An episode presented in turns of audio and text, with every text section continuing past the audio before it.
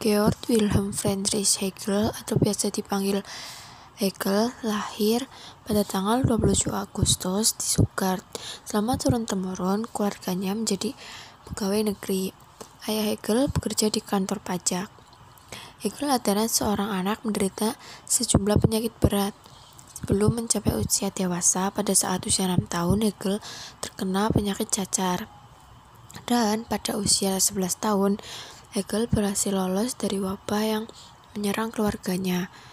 Walau begitu, ia harus kehilangan ibunya karena, wa karena wabah itu. Di masa tumbuh, Hegel membaca dengan membabi buta. Ia melahap semua, mulai dari kesustraan, koran, dan risalah-risalah yang berisi semua subjek yang ia temukan. Kemudian ia salin ke dalam bentuk ringkasan di dalam buku jurnalnya. Pada usia 18 tahun, Hegel melanjutkan studinya di seminar teologi Universitas Tübingen. Ayah Hegel ingin agar anaknya masuk ke dalam lingkungan gereja. Waktu itu, minat Hegel jauh melampaui teologi. Namun baru setelah memasuki universitas lah ia benar-benar sangat tertarik dengan filsafat. Minat ini membanyak bergaul dengan dua orang istimewa pada zamannya. Salah satunya adalah Holderland, seorang pencinta tradisi Yunani yang sangat menggebu-gebu yang menjadi salah satu seorang penyair berbahasa Jerman yang terpandang. Orang kedua adalah Schelling, seorang filsuf romantis yang juga salah satu pionir di abad ke-19 dalam menantang rasionalisme kaku dan tangkal saat itu. Hegel menjadi sangat tertarik terhadap kebudayaan Yunani kuno dan aliran filsafat baru dari Immanuel Kant. Hegel dengan tekun menggali karya-karya Immanuel Kant, melengkapinya dengan menjelajahi kebudayaan Yunani kuno. Ia dikenal oleh rekan-rekan mahasiswanya sebagai orang tua walaupun usianya sangat muda. Di bawah pengaruh filsuf pujaannya yaitu Immanuel Kant, Hegel kemudian menuliskan sejumlah risalah religius yang mengkritik otoritarisme Kristen, dilengkapi dengan sebuah karya yang berjudul Life of Christ yang memperlakukan Yesus sebagai seorang tokoh yang hampir sepenuhnya sekular. Dalam buku lain yang saya baca, Hegel, dap Hegel dapat disebut sebagai bapak filsafat kritis. Bagaimanapun, Bagaimanapun juga, perangkulan Hegel oleh filsafat kritis tetap mengherankan. Karya utama Hegel, The Phenomenology of Mind, pada hakikatnya menyatakan bahwa segala-galanya dapat dimengerti. Dan kalau dapat dimengerti, maka segala-galanya dapat dipahami dan apa yang dipahami juga diterima. Dan apa yang dipahami juga diterima karena pemikiran Hegel sebagai ajakan untuk memperdamaikan pemikiran kita dengan segala-galanya. Filsafat menurut Hegel adalah perjalanan roh kita melalui liku-liku realitas ke arah pengertian menyeluruh yang sekaligus justru karena menyeluruh adalah pemahaman diri ilahi. Hegel memang tidak mencoba untuk menutup-nutupi negativitas. Ia tak mengatakan bahwa semua penderitaan, kekecewaan, ketidakadilan, dan kejahatan sebenarnya tidak apa-apa karena akhirnya toh dapat dipahami, jadi dapat diintegrasikan ke dalam perjalanan roh mutlak. Dalam fenomenologi, misalnya ia menulis, maka kehidupan Allah dan pengertian ilahi dapat saja diungkapkan sebagai permainan cinta dengan dirinya sendiri. Akan tetapi, gagasan ini merosot menjadi hiburan hati yang murah dan basi apabila kesungguhan, perasaan sakit, kesabaran, dan pekerjaan dari yang negatif tidak ada di dalamnya. Ia memahami kenegatifan sebagai keterasingan dan keterasingan merupakan bentuk misalnya dalam perjalanan kesadaran diri yang menemukan diri. Keterasingan itu apabila diri menemukan dirinya dalam keterasingan itu sebagai objektivitas dirinya sendiri. Itu adalah proses dialektika.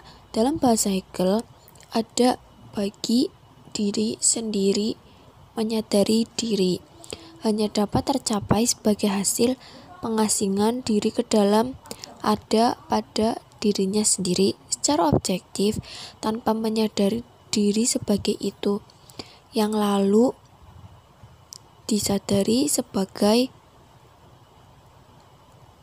fur si sein itu identitas diri menyeluruh atau pengertian mutlak tercapai dalam ada pada dan bagi dirinya sendiri sebagai memiliki diri sendiri dalam berada pada yang lain.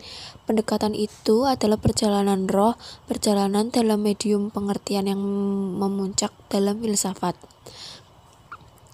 Filsafat dalam pengertian Hegel bukanlah ide atau yang mau mengubah dunia, melainkan pemahaman terhadap apa yang telah terjadi. Justru karena ia mau total, mau memahami segala-galanya, maka segala-galanya, katakan yang terbaik maupun buruk, mempunyai tempat di dalamnya.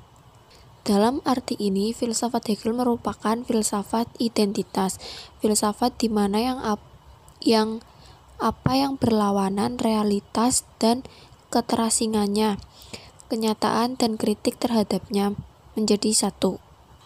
Hegel membandingkan filsafat dengan burung hantu, labang Dewi Minerva yang sekaligus Dewi kota Athena dan Dewi filsafat.